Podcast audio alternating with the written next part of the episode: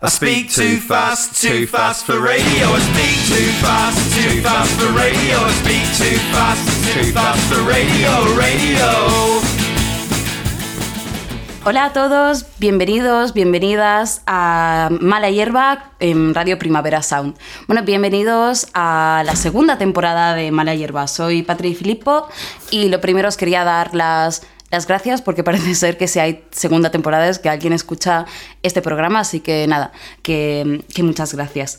Eh, empezamos la segunda temporada con un par de novedades. La primera la habréis escuchado ya, es la, sintonía.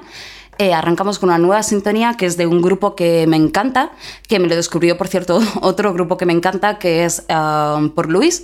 El, bueno, me lo descubrió Paul Marcet de, um, Marcet, perdón, de Por Luis, un un grupo muy un grupo muy que me flipa, que a ver si, si os lo podré poner alguna vez.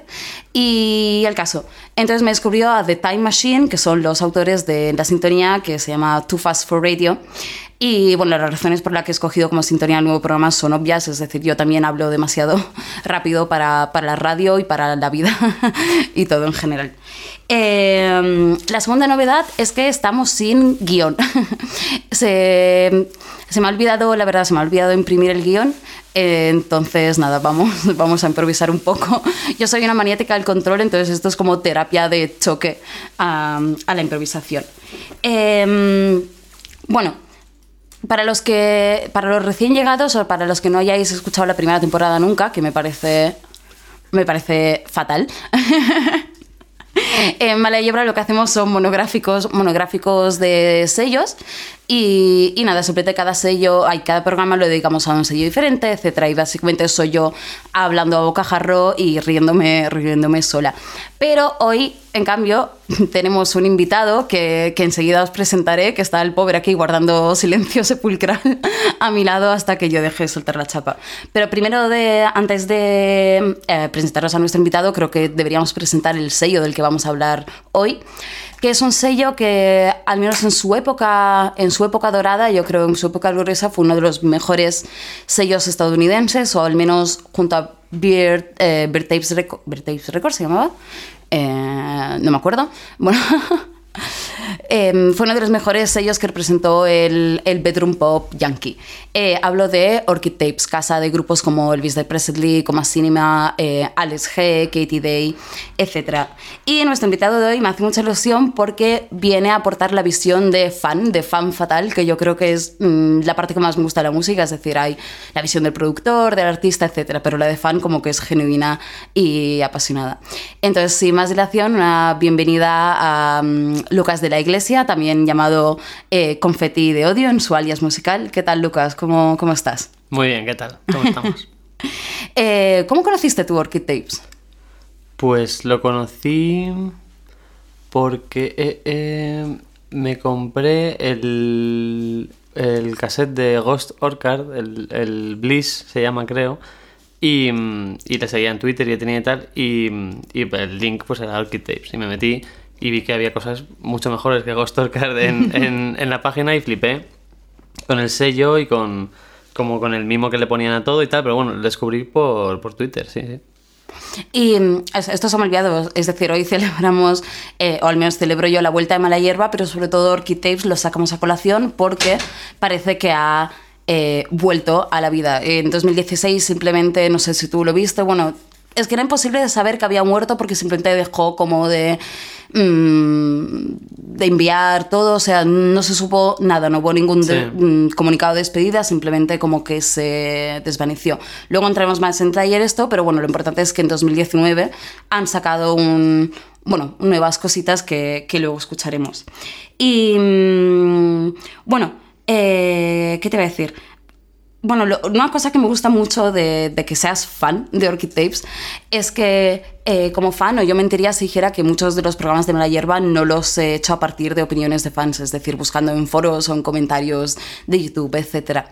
Y, mm, y como fan, bueno, Lucas me ha, escogido un par de canciones que quieren que, quiere, quiere que suenen hoy en el programa o que, bueno, que le gustan y me gustan también a mí, pero me mola porque él cubre un poco la parte que yo menos sé.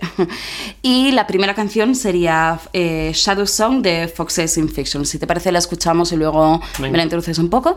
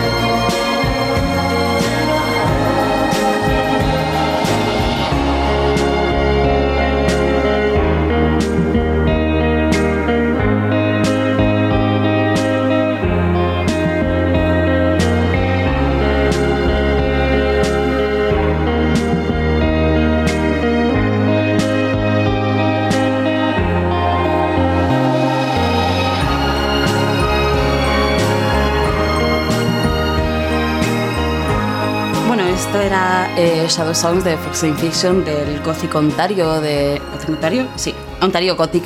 Tío, soy una disléxica, siempre, siempre lo he dicho. Se me quedó fijo la primera vez que era Gothic Ontario, no lo he vuelto a decir bien. Lo siento. el Ontario Gothic 2014. Eh, ¿Por qué has escogido esta canción? Bueno, porque es la canción de el, el grupo Fox in Fiction, es un proyecto de una persona que es Warren Hildebrand, o, o no sé cómo pronunciarlo bien, que es quien eh, pues ha fundado este sello. Y de hecho, él fundó el sello en el 2010 eh, un poco para sacar su música. Vio que en entrevistas y demás he leído pues, eso, que vio que era como la manera más fácil de, de sacar música de gente, los- el, el- el tema cassette, ¿no? Y él hizo en el 2010, que fue bastante, un poco antes del mega boom que pegó Sí. el mundo cassette y demás en el 2013, 2014, Total. hasta hoy en día, ¿no? Que siguen saliendo sellos. Y, mm, y eh, entonces eso fue, fue su, proye- su, su, proyecto un poco, Orchid Tapes, a sacar su música y luego ya pues empezó a usarla como plataforma para sacar más cosas. Y también la he puesto porque es bastante mazo y porque el disco es increíble, el Ontario Gothic es un disco que todo gira eh, eh, un poco en relación a, una canción que es Ontario Gothic, que es como la que está en, la mitad de encima. Y como que casi todas o, o todas tienen un par de elementos de la canción como principal. Y esta no es la principal, es la- a mí me gusta más, eh, Shadow Song. Pero, pero me encanta un poco el rollo Dream Pop que tiene, suena súper bien producido, porque Warren también masteriza discos. Sí, un montón ha producido, de hecho, eh, lo más reciente, al menos de Orchid Tapes, diría que es todo cosecha suya a Sí, nivel sí, de sí, ¿no? Y masterización. gente que no está en Orchid Days también. Yo de hecho lo escribí para que me masterizase, pero era muy caro. Sí. Sí, o sí, sea, sí. tiene buen... Sí, yo, yo, yo escribí un par de mails cuando sacaba unos, eh, unos discos eh, bajo mi nombre de Lucas Vidal. Y mm, que eran pues en inglés y de este rollo así love y tal. Y claro, el objetivo eh, tanto mío como de todo mi entorno así como digital, cantos americanos y demás, con sus proyectos, todo el mundo era Orchid Tapes. O sea, el, el- un poco el, el sueño de, de ese género era acabar ahí. Era como el... Pues no sé, no, no, no sé con qué compararlo. Pues como el Elephant si haces un Sí, sí, es que o- tuvo un boom, o sea, tuvo una Claro, tuvo época un boom y sobre todo una- una, una reputación increíble y mm, entonces yo todo el mundo estaba enfocado siempre a intentar salir ahí no y, y nada Fox in Fiction pues eso me, me parece que mola que mola bastante y tienen bueno tiene unos discos publicados muy muy chulos pero este es el mejor Y mm, como decía antes, yo Fox in Fiction realmente es lo que menos he tocado. No sé por qué. Eh, creo que los confundía con alguien que... Joder, ¿cómo se llaman los de... Fleet Foxes? Entonces, de lo mejor esto me pasa siempre. O sea, lo asociaba con Fleet Foxes, ¿no? Se llaman, son los Sí, de Fire sí, to sí, Misty y tal. Y Pues ya- como lo asociaba con, te con tal... pereza, ¿eh? Sí, claro, decía, pues esto no me va a gustar. Esto me ha pasado con eh, My Bloody Valentine, nunca los he escuchado hasta... No, todavía no, no lo he escuchado porque los confundía de pequeña con Bullet for My Valentine. Ostras, pues, pues son grupazos que ver, ¿eh? porque ya, Bullet ya. for My Valentine tiene una punta, Pues esto me ha pasado mil veces. ¿Y qué te voy a decir? Sí, de hecho yo leí, o sea, que él empezó en Toronto, que él es canadiense, el Warren. Eh, empezó en Toronto en 2010 el y luego ya eh, a través de MySpace conoció pues a Matthew Lee Cornan, a Sam Ray y a toda esta gente y se mudó a Brooklyn eh, con Brian Boo, que es... No Sí, sé si es- es su novio todavía, pero... No, lo- no lo sé, sí que sé que es, es, como la segunda persona de Orchid Tapes, hasta donde yo he entendido Sí. son, son dos, empezó él y, y lo que hacía Brian Busurto que me, me, me flipa su, su Instagram y tal es el, el- todo el tema visual. Exacto, que es precioso. O Es sea, una de las increíble. cosas, mm, yo creo, más valoradas de Orchid Tapes o cómo consiguió Sí, tanto sí, nicho sí. es porque cuidaban. O sea, yo he visto que en un en el Boring Ecstasy, que luego pondremos un tema y hablaremos de este recopilatorio, incluso ponían, hicieron un perfume y, y, mm, sí, ponían gotitas de perfume y tal. O sea, se lo Yo curraban todo muchísimo. Me compré uno que me encanta, un cassette. Yo de Orchid Tapes tendré, pues nada, 3, 4. Y uno de ellos es de Bleedfield, que es como un proyecto de ambient, pero Ajá. súper, súper chulo. Que no me acuerdo de cómo se llama el disco ahora y mira que me encanta. Y venía el cassette, porque claro, le dan un montón de mimos siendo un cassette, que es, que es, un, que es un, un nada, ¿no? Claro. Entonces lo, lo, lo guay de Orchid Tapes era como darle a ese cassette un empaque y un tal, pues aparte de las portadas y, y que la música toda era muy buena. Eh, este cassette me vino con arena de una playa de, de no sé qué playa americana. Y Ah, venía ahí un chivato con un poquito de arena. Me parecía súper guay. Y- Claro. Y, siempre escribía pues, una notita personalizada de muchas gracias, te ponían unas par de pegatinas, un par de tal. Tenía cierto empaque, ¿no? Que, que como que me hacía mucha ilusión cuando recibía Claro. un, un paquete de Orchid Tapes. Y una cosa, una, una cosa que a mí me mola mucho de cómo, y estamos hablando en pasado todo el rato, bueno, cómo lo hicieron, ahora hay que ver dónde termina esta Sí. vuelta y tal, es que eh, justo porque daban tanto valor a lo físico, luego obviamente las canciones eh, las daban en descarga gratuita, siempre, Sí, todas, sí, sí. absolutamente, es como si te hacían pagar que era por el objeto físico, pero no por la música en sí, porque No, lo no, que era claro, escucharla claro. te la bajabas gratis, mm, vamos, con toda la facilidad. Sí, pero eso, era lo guay, que es que la gente le daba igual tenerla gratis. O sea, Exacto. habían conseguido en una época como eh, que el de hecho Warren lo dice, de que estaba un poco pues, cansado del tanto MP3, que se nos da importancia a lo físico, ¿no? Entonces él te pone gratis, que tú aún así quieres el cassette, y encima hace 100 cassettes. Exacto. Entonces, si no estás el primer día, pues te has quedado sin. Exacto. Y eso me parece. Y cada uno súper cuidadísimo. No, no, claro. Pues yo conocí Orchid Tapes porque un, un chaval en Twitter puso el. Bueno, puso como una canción de Elvis de Presley y a mí me hizo mucha gracia el nombre en plan literal de Elvis de Presley, jaja. y luego lo escuché y de jaja, de jaja poco, pero fue lo, lo primero que me encantó. Entonces, eh, ahora vamos a poner. Bueno, he tenido mucho. O sea, soy muy fan de Elvis de Presley. Sí, me parece que es genial en todas sus versiones de Matthew Lee Corn, o sea, haga lo que haga, es la hostia. Sí. Entonces, mi mayor dificultad ha sido escoger qué canción poner. No, ya, ya. Pero he tirado por, yo creo que una de las más famosas, porque el que no la conoce le flipará. Mm. Y el que la conoce, pues se emocionará al escucharla, que es Pepsi Coke Suicide. Vamos a escucharla. Venga.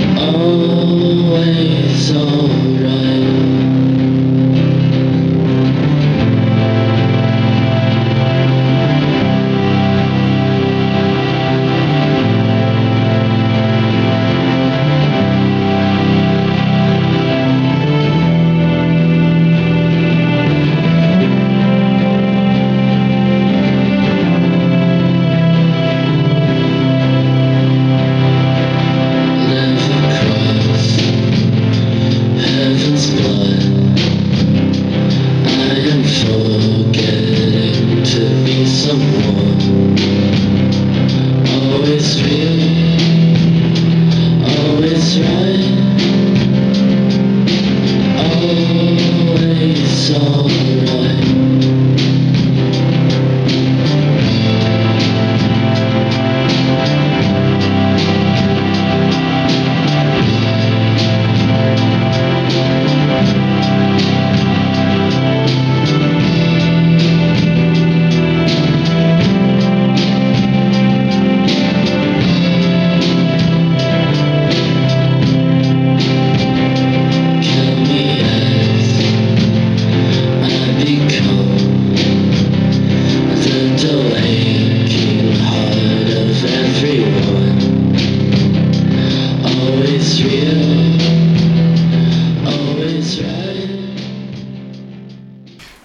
Sí, esto era eh, PepsiCo Suicide del Hollow Pleasures de um, Elvis de Presley, que de hecho eh, diría, no, no estaría segura, no pondría la mano en el fuego, pero diría que Orchidays fueron de los primeros en sacar su música. Incluso eh, una de las primeras cosas que sacaron así en 2012, guays, eh, fue el primer recopilatorio que se hizo de Coma Cinema, que eran los eh, no sé qué total de 2005 a 2011. Y luego sacaron dos EPs con Elvis de Presley y el posthumous release también de, Increíble. de Coma Cinema, que es alucinante. De hecho, me ha costado un montón. De Coma Cinema no vamos a escuchar porque tenía que escoger.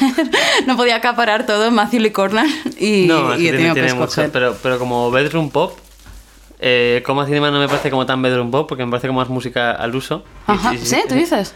Por el tema del sonido, Ya, o sea, suena que no como muy está bien. o sea, su- su- claro. envuelto. No, no, no está ahí como claro. Entonces, y, y es increíble como cine, pero el disco este de Holo Pleasures de, me parece el disco de, de Bedroom Pop. O sea, hay que salvar a uno, pues este y el Waste Yourself de Teen Suicide son los dos como iconos y estandartes de, de, este, de este género, ¿no? Eh, esta disco es la que tenía la de Weird Honey. Sí, que tenía joder, una, una frase preciosa que era la de eh, If there's a cold spot in, in hell, I hope you get it. O sea, esa, esa frase a mí se me ha No, quedado no, esa es preciosa. Bueno, y un montón. O sea, Elvis de Presley es, es una, una maravilla.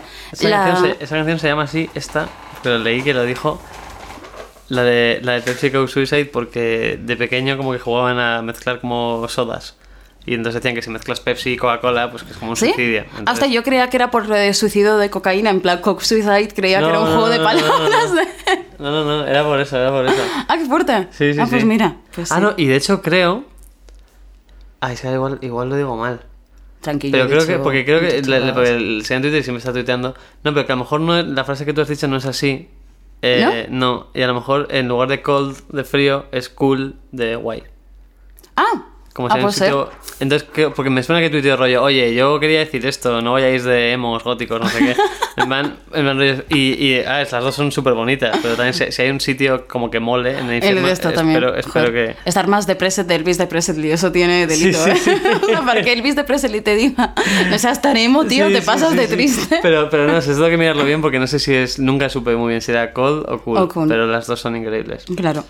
Y mm, bueno, esto ha sido un poco los, los inicios para nosotros, es decir, del sello. Realmente hemos hablado de 2014, cuando el sello empezó en, en 2010. Como tal, el sello, decíamos, decías tú correctamente, que empezó en 2010. Yo digo que, exceptando Happy Trendy, un poco al principio como que sacó casi todo de ambient. ¿no? Sí, los primeros sí, sí. discos eran... Y nunca dejó de sacar. eh, o sea, pues el que te he dicho antes que compré, el Bleedfield y demás, t- también Ambient. El, al final, Fox in Fiction, el primero de todos. El, Total, La total. primera, la primera cosa que salió de, de Orchid Tapes es el de Swing from the Branches. De, y es, es como Ambient, ¿no? Tiene. tiene no me acuerdo muy bien del disco, pero me suena que igual ni Sí, no canta. tiene ni una letra, no no tiene- no canta, es instrumental. Entonces, ah, se, ve que a, se ve que a Warren le, le molaba mucho eso y luego pues pilló ahí el nicho del bedroom pop Exacto. y se hizo ahí el... Y mm, de la primera época, del mismo 2010, de hecho, una de las cosas que más me gustan a mí es, no sé si lo, lo habrás escuchado, eh, Ghost Animal, que era un pavo de California que no Ah, volvió no. a hacer eh, absolutamente nada. Estuvo, creo, hizo un disco con Orchitapes y adiós. Y vamos a escucharlo y luego, luego lo comentamos. Esto es Single Man de Ghost Animal en 2010.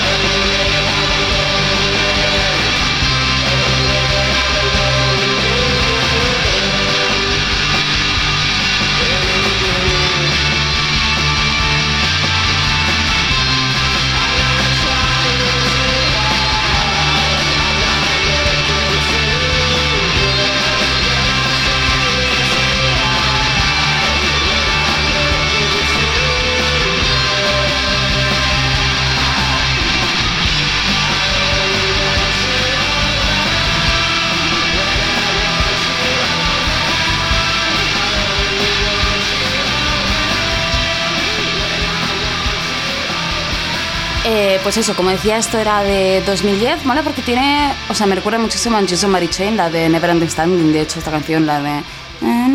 Bueno, así como, como noise popero, ¿no? que es lo que me gusta a mí. Es decir, me- da igual que haya ruido, que haya gente flipándose con las guitarras, siempre que tenga un poco de raíz pop.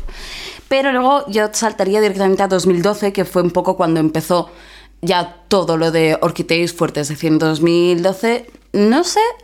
No sé si fue por Orchitapes o algo general, de verdad, pero se empezó a fraguar esta etiqueta ya incluso de, Sí. de drum pop.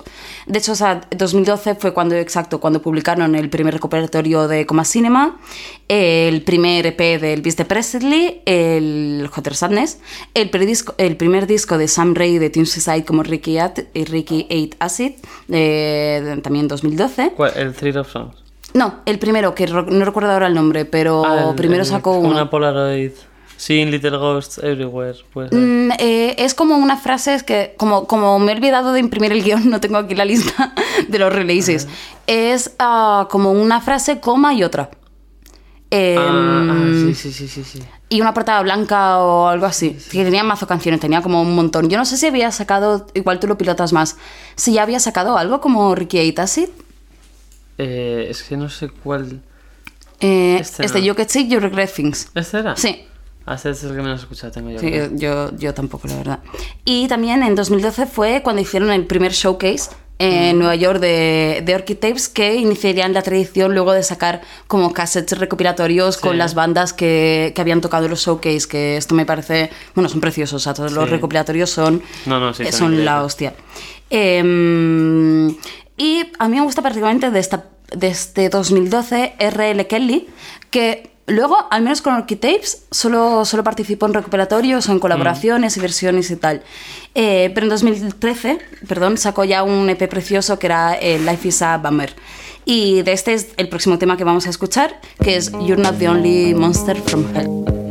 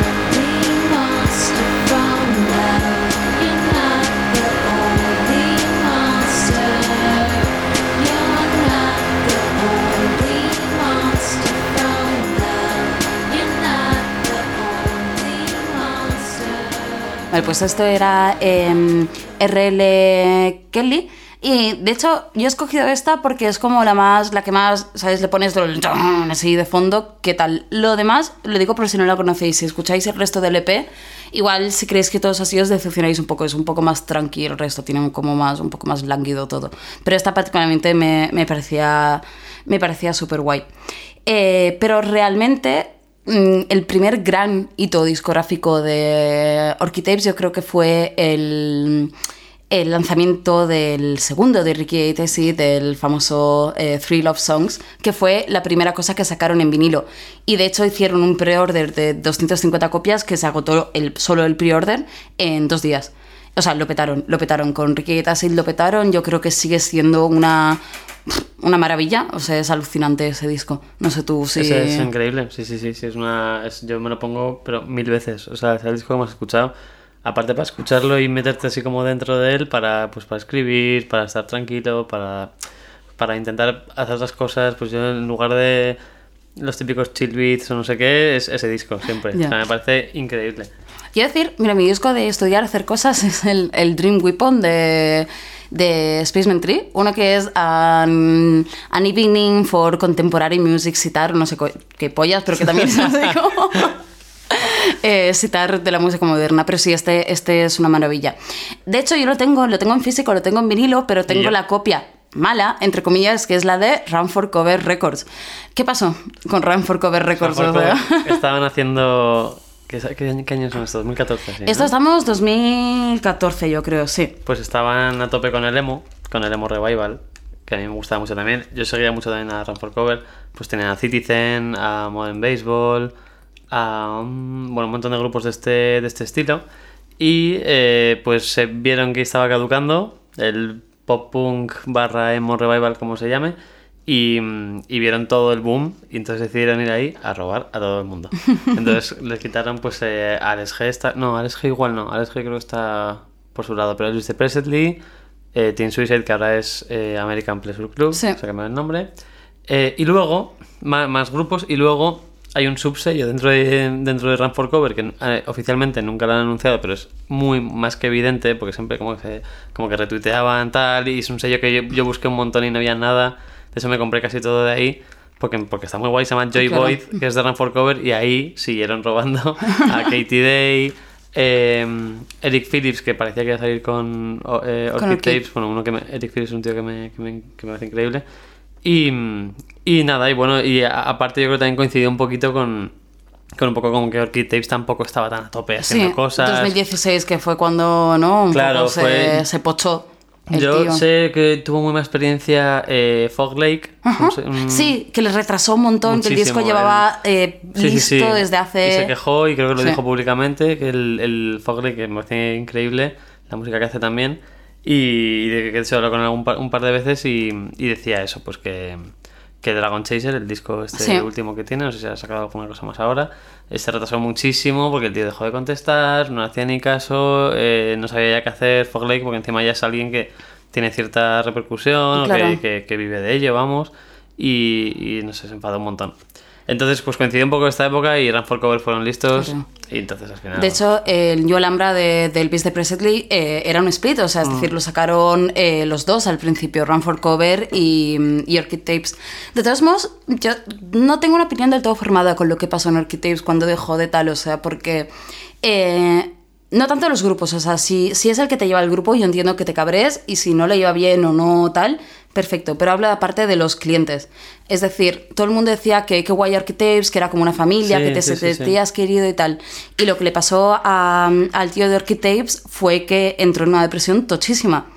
Y entonces, cuando dejó de hacer envíos, etcétera, como que eh, la gente se empezó a quejar. Yo entiendo por qué es tu dinero, pero que somos solo, o sea, somos una familia solo hasta que te Ya, trato, ¿sabes? ya, ya, O sea, por un lado, creo que como sello, de hecho, yo ahí yo- es verdad que ya estaba. No, Un poco out. no- sí, estaba un poquito out ya en esa época. Desde cuando me metía veía que no había nada nuevo. Y, Claro. y como que lo que me, a mí me sirvió mucho Orchid Tapes para conocer grupos. Claro. En el momento en que conocí tantos grupos, pues ya, no, no- ya seguía los grupos por separado y demás. Y, y es verdad que ya no, no, no me pasó a mí nada parecido. Yo encargué a Orchid pues como tres, cuatro veces y nunca me ha pasado nada del estilo. Pero, pero bueno, son cosas que pasan. ¿eh? Sí, sí, sí. Pero eso, de hecho, yo quería hacer ya un programa de Orchitects, pero por eso yo intento siempre buscar sellos que, que, joder, que realmente crean en lo que hacen y que, Sí, y sí, que sí, traten bien a todas las partes implicadas, ¿no? Entonces, cuando vi que con Orchitapes había este tipo de comentarios, no sé qué, mm, que había habido en 2017, 2016, como lo dejé de lado. Pero eso está- también pienso que, que, no sé, no sé, por un lado mucha familia, el mejor sello, tal, tal, pero en cuanto no te dan lo de consumo, ¿sabes? O sea, sabes que está pasando por una depresión, no es que se ha quedado tu- Ya. con tu dinero, ya. porque tal. No, Pero porque bueno. una vida complicadilla, por lo Claro. poco que sé, pues, se murió su hermano. Exacto. Eh, no sé si tiene algún trastorno bipolar. es- Sí, tenía, bueno, o eso, eso puso en Twitter una vez y tal, de hecho ahora está mejor, no sé qué, que todo eso, de todos modos es anecdótico, pero Sí, que sí, sí, si tú sabes, confías en esta persona y esta persona lo está pasando mal, vale, es tu dinero, reclama, pero esta contracampaña que se hizo, Orchitapes, Ya. como si desvalorando todo lo que había hecho anteriormente, no sé, no sé, no tengo una opinión cerrada sobre esto. No, la verdad es que son cosas que pasan. Al final, cuando es, es lo que pasa cuando es un sello, es una persona. Si es que si Claro. fuese una empresa pues de Claro. 30 personas. Pero al final lo que lo, lo bueno y a lo mejor malo que tenía el Kit Tapes es que era Warren Hildebrand y todo el mundo sabía quién era. Y era. Exacto. era eh, entonces. Eso molaba porque te sientes muy cerca del sello y demás, pero claro, cuando te falla esa persona, o porque a esa persona le pasan cosas ajenas a él, pues como una. o, o cosas que le impiden, ¿no? Sí, total, total. Pues, pues, ¿qué vas a hacer? Pues es lo que hay, ¿sabes? Claro, claro, claro. Y como has tenido una relación más cercana y estás acostumbrado a que te conteste y tal, pues Claro, te cabreas claro. porque esa relación que te ha vendido ya deja de Pero existir. yo intuyo que también será un poco eh, lo que siempre pasa con... O sea, pocas... No sé cuánta gente se quejó porque al final él, él sacaba 100 cassettes, se sacaban súper rápido. En su, en su tienda siempre hay como tres cosas. Entonces yo entiendo que se haya enfadado con el puesto de Fog Lake y, y habrá fans que se han enfadado pero que habrán comprado una cosa de catálogo porque como que no había tanto Claro. público. Cuando pasó todo esto ya no había tanto público de Orchid Tapes. Claro. Ya estaba todo... ¿Sabes? Entonces... No sé. Bueno, que nos hemos ido más de tema, vamos a poner eh, la de Ricky y la de... Eh, bueno, tampoco aquí he tenido otro problema, no sabía qué canción escoger, pero eh, he escogido eh, I Can Hear the he- eh, bla, bla, I Can Hear the Heart Breaking As One, porque me flipó, me parece precioso, o sea, me- creo que el disco es genial, pero esta canción, me, no sé, o sea, yo creo que si pudiéramos escuchar a Dios llorar, sonaría... Sonaría así. Este disco y lo que hace a Sam Raimi, aparte como persona, es increíble la, la música que hace, como persona, no sé.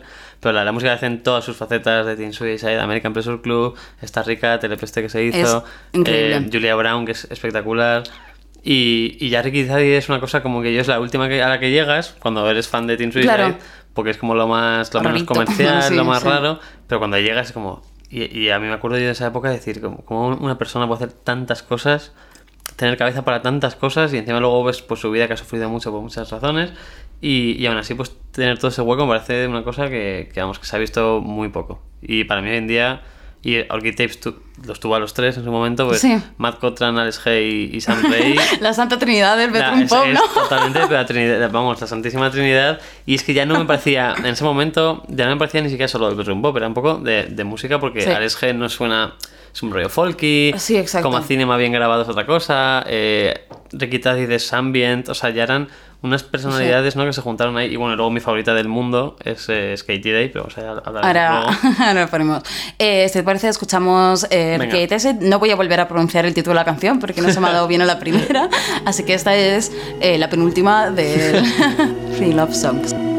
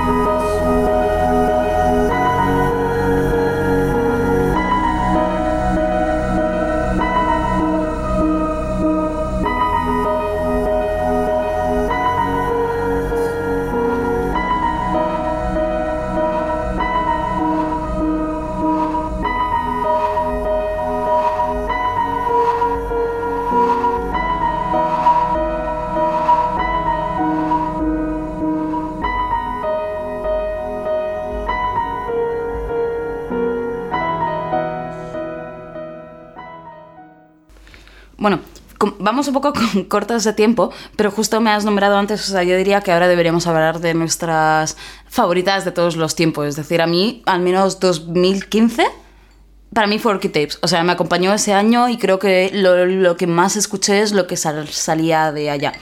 Eh, en tu caso, ¿cuál es una de...? Bueno, y lo has nombrado antes, ¿no? Katie Day. Katie Day es, bueno, es mi favorita del mundo. O sea, ya no es de bedroom pop ni nada, sino está fácilmente en mi top 4 de artistas. Y es una, es una persona muy curiosa, es muy...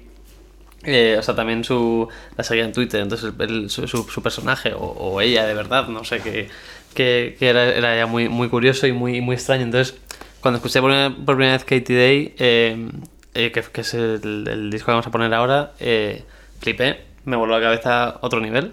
Es de mis, de mis discos favoritos de toda la vida. Y, y de hecho, ya, ya cuando lo descubrí fue un poco tarde, como unos meses tarde, y ya estaba agotado. Entonces, con mi, con mi primera nómina, un año más tarde, me compré el, el cassette por 50 pavos para tenerlo, porque tenía que tenerlo. Y... ¿De, de reventa o porque lo pusieron a 50? No, de reventa, de reventa. Ah, vale, vale, vale. No, porque- no, los 100 primeros duraron un día. Katie Day es una, una chica australiana, ultra desconectada de todo, de todo el, el- el mundo. O sea, no, no quiere ni dar conciertos, no sé si va a dar su primero dentro de poco, pero porque ha sacado ya dos discos más aparte de este Sí. primero. Ya el, el, se- el segundo y el tercero. El segundo con Joy Boyd, que es el subsello que he dicho antes de Run for Cover, y el tercero creo que con Run for Cover directamente. Y. Puto la- un correr. Sí, sí, sí, claro, ahí buena. Acaparador. De hecho, Katie Day está, eh, es como muy, muy, muy, muy indie. O sea, si la ves, los, los- sus, sus números, sus streamings son muy pocos, pero siempre tiene como pues, un 7,9, no sé qué. En Pitchfork le han, le han valorado los tres discos súper altos todos. Bueno, Pitchfork ha puesto un 9 a Peppa Pig, ¿eh? Yo no ya si podemos... No, pero sí, la, no, la- sí, la sí. crítica le tiene como muy, la tiene muy ensalzada, eh, la crítica es muy especializada, eh, y luego como que la, hay gente, pues por ejemplo, eh, ay, ¿cómo se llama? Frank Ocean eh, es muy es fan de ella y la ha puesto en play y, y aún así es Bueno, es como que que es hostia. y aún así es como que es muy indie todavía en- en- eh, me, da, me da pena y a la vez como que me gusta un poco que no sea tan famosa ¿no? porque encima me da pena de que y ahora es como que me gusta que sea un poco que la conozca poca gente y es como eh, Bue- solo para gente que, claro, solo para gente que, que busca bien y que llega ahí, que se merece conocer la, la música que hace porque es de otro mundo. Es como la, la voz, eh, eh, por todo lo que he leído de ella y entrevistas y demás, eh, la, la voz al principio estaba mucho más distorsionada. la- el primer disco que vamos a Sí, de ahora. hecho, el Last of Us es a- este, ¿no? en las dos, eh, que los de ahora y era un poco por la eh, porque ella bueno ella es trans y al principio no eh, por, pues por inseguridad no, no, no aceptaba nada su voz no le gustaba no le gustaba oír su voz entonces la alteraba muchísimo entonces ahora con el tiempo como que ha ido creciendo como persona y ha ido superándose y, y cada vez pues como que tiene menos complejos en la voz. Entonces me, me- me parece muy curioso que ese sea una, un- una causa de, un, de lo que yo pensaba que era siempre como una decisión artística puramente y a la vez que queda súper bien. Y entonces es, es- la voz de Katie Day es como una especie de ángel, pero como muy virtual. Claro, es como, la, claro. como siempre la he definido, como muy de- del internet, del digital, eh, por la, super- la producción es complicadísima y a la vez no es... eh, y a la vez tiene un punto lofi, aún así, ¿no? Me parece muy, muy complicado ese, ese contraste, que sea muy bien producido y con muchas cosas muy locas, pero que siga teniendo este espíritu como, como cercano y, y de- y del bedroom, que tú la puedes visualizar a ella perfectamente en su, en su cuarto haciéndolo, ¿no? Que a, a- a mi artista es a lo mejor como que es muy difícil compararla con nadie, pero, pero que a lo mejor como Grimes o, o no sé, más gente de ese estilo, me gusta mucho también, pero lo veo más como superproducción, más Claro. como, como de grandes, me imagino, que a lo mejor luego no es así, pero me imagino como grandes estudios, tal, y sin embargo Katie Day la puedo ver perfectamente en su habitación haciendo la canción para ella totalmente y que la publica encima desde Australia y Claro. súper lejos de todo el mundo, súper lejos de Orchid Tapes, nunca le habrá visto la cara pues ni a, ni a Warren ni a nadie. Y a... Y Katie Day llegó a, a Orchid Tapes porque, porque Matt Cotran de Luis de Presley la descubrió, porque ella era muy fan de, de Luis de Presley, le, le pasaba todo el rato links y demás, y, y lo escuchó Matt Cotran, flipó y le dijo al- a, Warren, esto hay que sacarlo ya, esto tiene que petarlo, esto es la música del futuro, y, y- y el primer, el máximo fan de Katie Day es, Es Matthew. eh, es, Ma- es Matthew. Bueno, de hecho es la hostia, o sea, yo creo, y ahora lo escuchamos, pero es que no se parece a nada que tenga Architapes en catálogo. No, no, o sea, no. Me, me- me flipa porque el, lo que dices tú, el rollo, el espíritu que hay o el tal, la cercanía esta es la misma, pero con un género o unos arreglos o tal que la distinguen por completo de todo el catálogo. Que lo malo de Archetypes es que lo hicieron muy bien con el Bad Pop y hostias, pero también como que a veces eh, todo el catálogo suena igual. Entonces a mí me gusta que tiene Mm. No, como no, un poco la excepción. Es totalmente la excepción, no tiene nada que ver con nadie, es imposible de, de imitar. O sea, me parece que ha conseguido que muy poca gente consigue, ¿no? De, de que si haces una canción a su estilo tienes que ser copiándola y, van a decir esto es Katy Day. Claro. Entonces que es muy, muy, muy difícil en la historia para mí de la música llegar a ese nivel de personalidad. Pues como a mejor los Smiths. Si tú quieres hacer los Smiths, no puedes, porque vas a ser una ¿Tú copia. crees? Hostia, yo creo que los... Ah, bueno, ya. En cuanto ya. a la, la voz de Morrissey o las guitarritas así. ¿sabes? Como que, que han llegado muy a, a su, a su sonido. Su texto. Y no es como un grupo más de bedroom pop o un grupo más de metal o un grupo más de, de rock tipo pereza, que hay infinitos, ¿no? Eh, Eh, Perezas tienen canciones muy no, buenas. pero sí, pero sí, pero luego, luego les copiaran como mucho, porque era, Ah, vale, como, claro. era como más fácil copiarles. Y sin embargo, Katie Day es Un poco como- los precursores de algo, ¿no? Claro, que siempre les claro. pasa este tal. Y entonces por eso me, me gusta mucho y me, y me frustraba antes porque yo era como súper fan de Katie Day y sigo siéndolo y nunca ni intenté medio hacer algo parecido. O sea, como que me ha inspirado mucho ella, pero en, en otros aspectos. Claro. Porque luego musicalmente no puedes hacer eso. Pues si te parece lo escuchamos, ¿no? Esto Vamos a escuchar es... All on You, ¿no? All on You. All on You de Katie Day.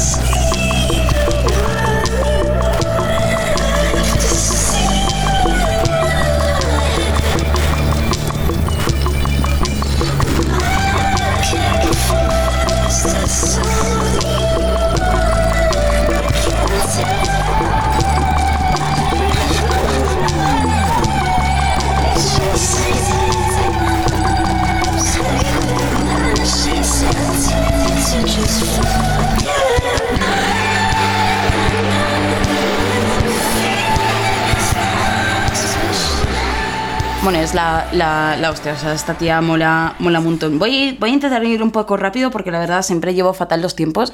Por eso, por eso llevo guion, ¿eh? No tanto porque sea una friki del control, que también, pero porque si no llevo, eh, me pierdo. Así que, eh, decíamos, favoritas. Mi favorita, en cambio, eh, es una de Happy Trendy que fuera de las primeras, bueno, de las primeras, sí. Yo creo que el sexto lanzamiento así de, de Orchitapes en su día. También aparecieron en la primera eh, recopilación, la de What Will Your Closest Friend Do?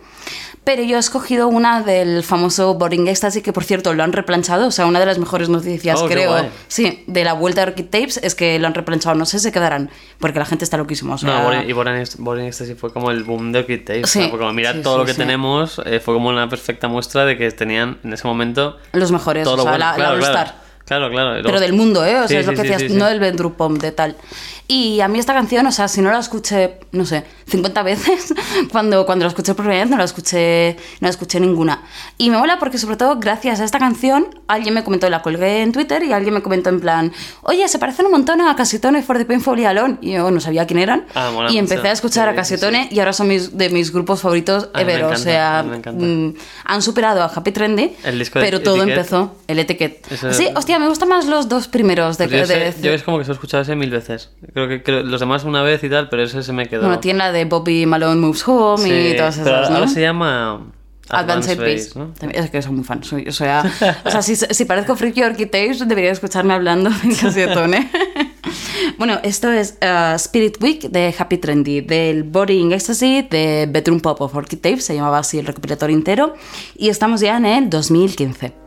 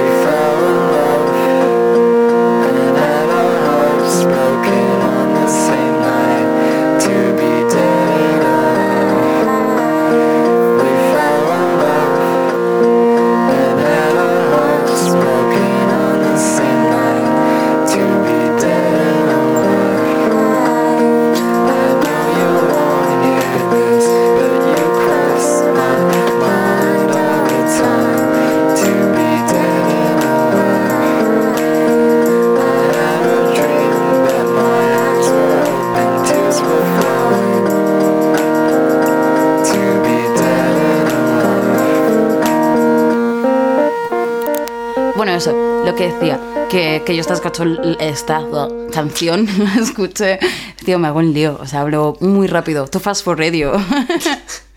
eh, Need for Speed, ¿no? No, no. Eh, eso, que la escuché, la escuché un montón, un montón, un montón de veces. Y ahora creo que debemos, o sea, un debate que yo sigo ah, teniendo con el bedroom pop y una vez lo debatimos mm, una noche o así con, con unos colegas. Eh, la cuestión era la famosa Cleiro, ¿no? Que yo debo decir que no he escuchado nunca una canción de, de esta tía. Mm, mi posición hablábamos de, eh, qué significa Cleiro respecto al bedroom pop y tal. Mi posición era de que realmente, eh, igual es una posición un poco niño rata o polla vieja o whatever, pero mi, mi de esto era que mm, todos estos artistas que hicieron bedroom pop, si hubieran tenido un estudio toda la pasta que tenían Cleiro, igual no hubieran hecho bedroom pop, que era un poco empujado por los medios que tenían y también por el rollo, etcétera, ¿no? Y que ella, en cambio, me parecía que, que de esta nueva ola de bedroom poperos ricos, que no tienen ningún aprecio por realmente lo están haciendo y es porque es lo que tiene que sonar o por lo que mola, por este nuevo revival, ¿no? De, del pop de habitación. No sé qué piensas tú. No, yo creo que con Pretty Girl, eh, Cleiro mató el bedroom pop. O sea, fue una cosa que a ese momento estaba muy dentro del bedroom pop y no, no entendí. Lo ¿Eso qué año no, fue? no tengo ni idea, 2016 Ah, o- vale. No lo sé. Fue ah, después de todo esto, pero salió una compilación de un cassette, eh, también como todo muy toffee, muy bedroom pop, de un sello chiquitito. Eh, despuntó y, y yo no sé por qué despuntó, o sea, a lo mejor fue por casualidad o demás. Y, mm, y ya no es ni por el. Para mí personalmente ya no es ni por el que tenga más dinero o menos, porque estoy seguro que hay muchos que no sabemos que mientras sabemos que, Matt que Elvis de Presley y demás gente sin recursos, pues a lo mejor hay otro que de repente O sea, a mí eso no me parece que... eh, sin embargo, es el, el que la gente del bedroom pop, bueno, la gente buena, porque siempre ha habido muchísima basura, y el bedroom pop de decir que había infinita, por eso estaba muy bien que hubiese sellos como Tales que cogían lo bueno, porque yo muchas veces salía fuera a indagar a otros sellos y demás, y, y hay, y hay muchísima canción del típico, pues que eso, que ya saca un disco en dos días y lo graba sin sentimiento ni nada, ¿no? Pero eh, lo de Cleiro lo vi como, vale, pues has cogido la, la estructura del bedroom Claro.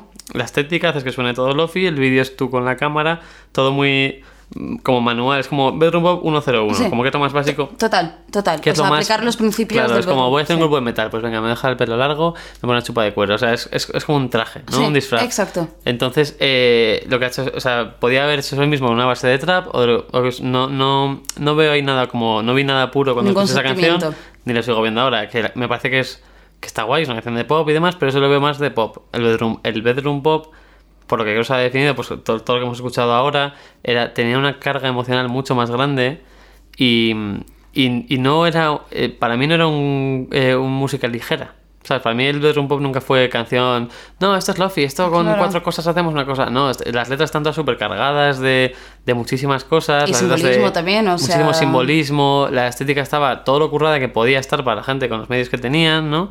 Eh, que quien más tenía medios sonaba mejor y que en tal peor, pero con encanto, pues como el VSTP, el Teen Suicide. Pero nunca para mí el, el bedroom pop, que yo como yo lo concebía, era algo como ligero y fresquito y tal. Para eso ya hay como muchos más géneros, ¿no? El Claro. bedroom pop era, era gente en su cuarto, pero gente pues a lo mejor con cosas que decir y, y con mensajes como un poco más eh, un poco más eh, barrocos a lo mejor un poco más elaborados pero intentando ser pues por ejemplo eso que honestos, o sea, para empezar, mí es la, ¿no? es ser Claro, honesto. a lo mejor me dicen que Pretty Girl es súper honesta y tal a lo mejor pero me parece una canción como que es que es divertida pero que no que está que, que le ves como que está disfrazada ahí Claro. de- de- del rollo sabes y que mientras Teen Suicide eh, será también pues el tío este en su cuarto solo eh, las canciones lo que dice lo que intenta decir la manera que tiene de decirlo eh, también todos los discos que ha sacado toda la trayectoria Cleiro tenía dos canciones Claro. ¿sabes? y y después de Cleiro, pues ya todo el rollo, pues el Bedroom Pop cambia como nombre. Spotify hace una playlist que se llama Bedroom Pop. Que es Mac no hay- DeMarco, que es Mac DeMarco, Forever. eh, Boy Pablo y, to- y todos los que copian, que son todos, Cuco, toda esta gente es Es que, mierda. que yo puedo con muy poquitos de esos, o sea, no. Y, No, y- y es como que ya eh, de repente usan todos esos acordes así de novenas y tal, que, que Teen Suicide y toda esta gente que inventó el género no lo hacía. Ha pasado lo mismo que pasó con, con la palabra emo. O sea, el, el Ya, emo. Yo este piloto menos. El, pues el emo era pues en los 90, en los 80 incluso, otra historia, otra, otra movida. Y, y de repente, pues los grupos de Mocore o de, Malco- o de Malcore, como lo llamen, pues My Chemical Romance, Panic! de Disco, que son todos fantásticos y me encantan. Pero usaron esa etiqueta y la gente, ah, emo. Entonces ya emo se convirtió en, pues, en el flequillo, en las muñequeras como de, de cuadritos de ska, en, Plaza. España, ¿no? En, en Plaza España, en The Voz. Y, y que eso todo me, me hace increíble y me encanta, pero no es emo. O sea, el, Claro. el emo era pues el, el de la camisa de franela y pues American Football y todo Claro. este rollo Mineral, el Midwest emo también. Eh, bueno, no vamos a hablar de emo ahora, pero la etiqueta es- es- es- le pasó exactamente lo mismo. De un pop antes era eh, Teen Suicide, BSPS, Alex G, incluso Day haciendo cosas muy diferentes. eh, eh, ¿Cómo se llamaba? Fox Academy, eso es algo que me parece de los mejores así de, de ese rollo. Y, y era todo, pues, música como muy loca, o mucho piano, mucho tal, muy casero, pero luego letras casi todas bastante tristonas, Claro. o, o con, con metáforas como muy poéticas, cuidaban muchísimo lo que es todo lo, el- lo que es el arte, ¿no? El, el- el- la, la estética estaba como muy pillada. Y Cleiro, pues ha cogido un par de efectos de sonido de eso y ha hecho una canción de pop de toda la vida. Claro. ¿no? Sí, de hecho yo creo que el problema, o sea, tú lo has dicho antes, que Cleiro mató el bedroom pop, o sea, para mí es que el bedroom pop debería estar muerto en 2019, Sí, en sí, el sí, sentido, total, ya total. basta, o sea, yo- a mí me flipa, pero me flipa el que hubo en su momento. Entonces, esto es lo que, no sé, este revival, o sea, revivir una cosa eh, que debería estar ya pasada y que debería pasar y encima hacerlo mal, Claro, a mí es claro. lo que particularmente, o sea, dejemos No, el sobre- bedroom pop. Sobre todo cuando ves que la gente que estaba ahí, pues, as- o sea, Alex G, por ejemplo, sigue sacando discazos, Claro. pero ya ves cero etiquetas de tal, Claro. un folky, un tal. Claro. Y, y American Pleasure Club, que es el, el nuevo Team Suicide, pues hacen cosas completamente diferentes. El vicepresidente, cosas, o sea, esa gente siempre va a ser buena porque es buena y Exacto. tal. Pero lo que es la moda, ¿no? Eh, yo creo que pasó ya y estuvo muy Claro, bien, y lo es- pasamos todos muy exacto. bien. Lloramos mucho, muy nos guay con el. Tumblr. eh, Fantaseamos con eh, pincharnos heroína, ¿no? Sí, sí, sí, claro, claro. Todos teníamos la portada ahí del Waste Yourself de la camita pintada. Todo era súper guay. Salvia Plath, viva. Claro, claro, claro, todo el mundo tenía ahí los cassettes, todo era como muy lofi, todo el mundo estaba de preset. Y ¿Estuvo muy bien? Era un poco, Bien, Tumblr mucho, ¿no? El rollo de, Claro. Tumblr este de... de- Sad, sad sad, sad, el- con también el rollo, el rollo pastel, ¿no? Sí. Esa- y, y ahora ya, pues ya no. Claro, no- y no pasa nada, hay que, hay que dejarlo ir, hay que dejarlo morir. Y hasta ahora hemos hablado de, de pasado. A mí me interesa con esto que estamos hablando ahora de que, que- qué ocurre con el Bedroom Pop o qué va a pasar eh, la vuelta de Orchid Tapes. Es decir, han sacado un par de cosas nuevas. eh, Ghost Orchard, ¿no? Era, es una de las cosas que han sacado que Sí. ya es bastante rollo Bedroom Pop. Sí, sí, Y- al uso. No sí. a, mí, a mí no me parece especialmente... A mí tampoco no me llamó mucho la atención, pero hay una tía que ya sacaron en 2016, que es Yohuna, Sí. que sí que le da un poquito un rollo diferente. Si parece, lo escuchamos. Esto es eh, salió en junio, o sea, es eh, Simi, eh, del álbum Mirroring de Yohuna, eh, por Orchid Tapes, la famosa vuelta de Orchid Tapes, en 2019.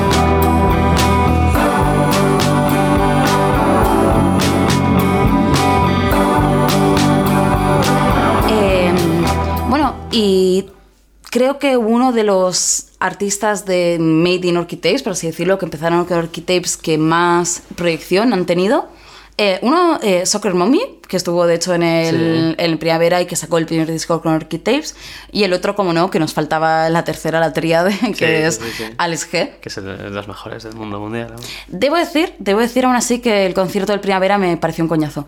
Uf, yo no sé si es para verlo, te lo juro. O sea, esta Bedroom, no, Es que no esa, es, es música que es complicada traer al directo. O sea, yo nunca la he visto. Va, va a tocar en la Sol el, en ¿Ah, sí? enero del año que viene. Y voy a ir 100%. Creo que ya tendrá medios como para ir con Yo banda. creo que en sala mejor, ¿eh? Que incluso, o sea, no iba con banda en el primavera, pero yo que sé, eran las 7 de la tarde, tuvo como un problema de sonido que, para variar, Ya, que se alargó un montón. a A mí se me hizo pesado. Pero es que en el, en el disco de Gen todos hay violines, un montón de instrumentos, Claro. de pianos, de tal. Entonces no le pega pinchar bases, que es lo que haría yo, o lo que hago, de hecho. Entonces, a lo mejor trasladar todas esas canciones que cada una tiene un montón de elementos muy, muy diferentes, pues eso, de, de violines, arreglos de teclados, de cosas super country, eh, llevar todo eso a todo el rato, dos guitarras, bajo, batería y voz, sí que puede ser un poco Claro. Eh, yo nunca la he visto, he visto un par de vídeos, también es que tampoco soy muy de ver así como vídeos de directo de la gente. Yo un poco. Solo en plan un par para verles las caras. Y, pero sí que le, sí que le veré en la Sol y, y ya te diré. Porque Yo, si es una mierda tampoco claro. pasa nada. Yo es que no, no, o sea, el- a mí me parece que si es una mierda en directo no va a quitarle ningún tipo de mérito a la obra. Yo soy En muy... absoluto, es alucinante. O sea, Claro, Alex claro, mm, No, no, no, claro. Entonces, y, y hay mucha gente, pues eso, ah, luego en directo Ah. toca fatal. Pues a lo mejor es como, vale, ya sé que en directo no es tal, no lo voy a ver. Pero yo, soy como, yo como que separo muchísimo lo que es obra y, y concierto. ¿no? Porque el concierto al final es como la excusa, te pasas bien, la gente te quiere verlo, está en su derecho, el artista gana dinero, que es la única manera, fuente de ingresos sólida Total. que tiene un músico. Pero cuando todo el mundo haya muerto dentro de 300 años, lo que va a quedar ahí es el disco, ¿sabes? Y a mí hay canciones, o sea, no sé si es hacerme mayor, pero antes como que en los conciertos era como una experiencia catártica de, oh, Sí. me emocionaba más. Ahora creo que me emociono más en mi casa, o sea, yo puedo estar haciendo nada y que llegue la canción correcta, como la de Ricky Tantes o, o un Burial o un Alex, Alex G, Sí, sí, y emocionarme mucho más que estando rodeada de gente. No sé si me he vuelto que, que estoy harta de estar de pie y mil horas. Yo, pues, a lo Rodeada mejor de es que- peña. yo es que intento ir a, a pocos Claro, y conciertos. buenos. y- y- no, y, y cuando voy, pues como me apetece un montón. Pero, pero sí que voy, voy a- antes iba mucho más a conciertos. Ahora intento ir a, a pocos. O sea, antes hacía mucho el rollo, ah, pues toca un grupo tal, vamos a verlo. Y Claro. ahora ya es como, no.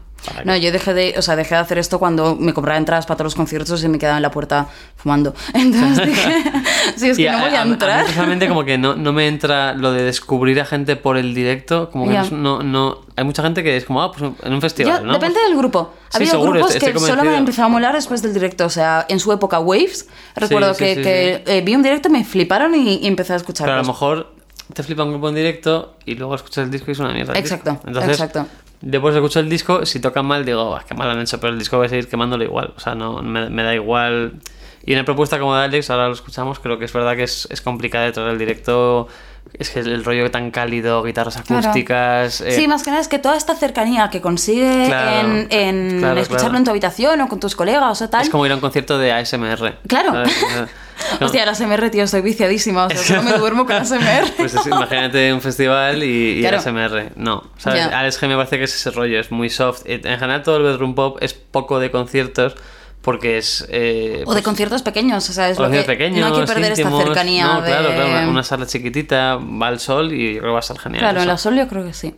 Bueno, vamos a escuchar eh, Sorry. Yo he escogido Sorry de Alex G. No sé cuál es tu favorita. Ahora, Sorry ahora te del pregunto. DSU, ¿no? Sí, claro, Ah, el único que sacó con, Ah, con Orchid. Tapes, el DSU. Que se agotó también, o sea, la gente se volvió DSU loca. es una maravilla. Sí, sí, sí. sí. Muy bueno. Pues eso, ponemos Sorry de Vale. Alex G en DSU 2014.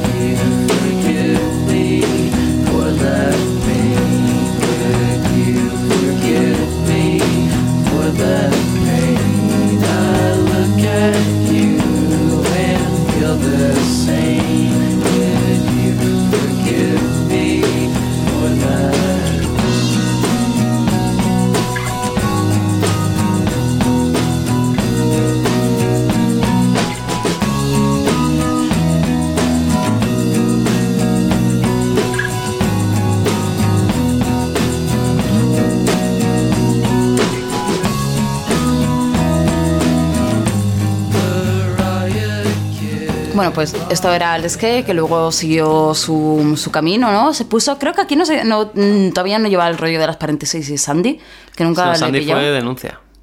Sandy fue por denuncia. Eh, ¿de O sea, le, le denunció Alex G, o una chica que se llama Alex G. ¿Ah, ¿Sí? Claro. Como a que- Carolina Durante. Sí, Broma mía, no, o pero sea, no, la, no, la chica no se llama, o sea, Ah, su vale. nombre artístico era Alex G. Hostia. Claro, una chica del pop, eh, pues pop super mainstream y tal, que, que tampoco tiene muchas escuchas y demás, pero, pero, pero denunció, dijo que mete el nombre, que ya me llamo yo G. Y puso Sandy. y lo que no sé es por qué tuvo que poner Sandy. O sea, podría haber puesto otra cosa. Es verdad que es un poco como raro. Pero la palabra Sandy, que no sé muy bien qué significa, Sandy Delight, ¿no? Eso es Sandy. de- Sandy Delight.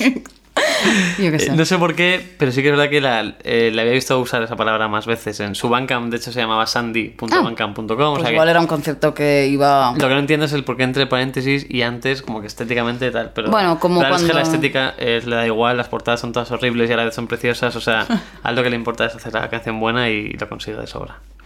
Y bueno, yo creo que ahora eh, toca despedirnos, lamentablemente. Yo la verdad me, me quedaría aquí charlando horas, o sea, de... Eso es lo que me mola de los fans. De que cuando... No, te lo juro, cuando hay pasión, o sea, podría hablar 20.000 horas de Orchid Tapes, más horas de las que he escuchado su discografía. La Sí, sí, sí, discografía es que tiene como mucha amiga y todo el entorno y... Y vamos a despedirnos saltándome la primera regla de oro del programa, que para algo es nueva temporada, entonces vamos a hacer lo que me dé la gana, no es broma. Pero claro, son monográficos, entonces siempre intento coger una canci- canciones que obviamente que sean del sello sobre el que estamos hablando. Pero yo creo que es la ocasión perfecta para mostrar, eh, si no la conocéis, una de las mejores cosas que nos dio el Bedroom Pop, que es la cover de Alice DJ que hicieron Matthew Cornan y de Delaney Mills. Y una cosa curiosa que es que el disco de, de, de donde sale Better Off Alone, de Alice DJ, se llama eh, Who Needs Guitars Anyways, que me pareció un nombre genial para la música, en plan, ¿quién coño necesita las guitarras? Y van estos y hacen una cover con guitarras a tope que es, que es preciosa, que es preciosa. ¿Tú la conocías? No, no, no, no tengo ganas. Pues, Vamos pues te la voy a descubrir. En fin, muchas gracias por, por habernos escuchado. Eh, muchas gracias, Lucas, por venir a, a charlar conmigo y a... A ti, a mí. Estos temas me gustan mucho.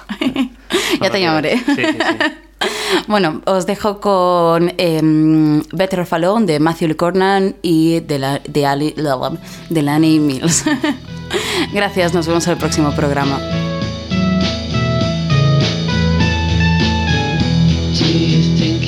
Do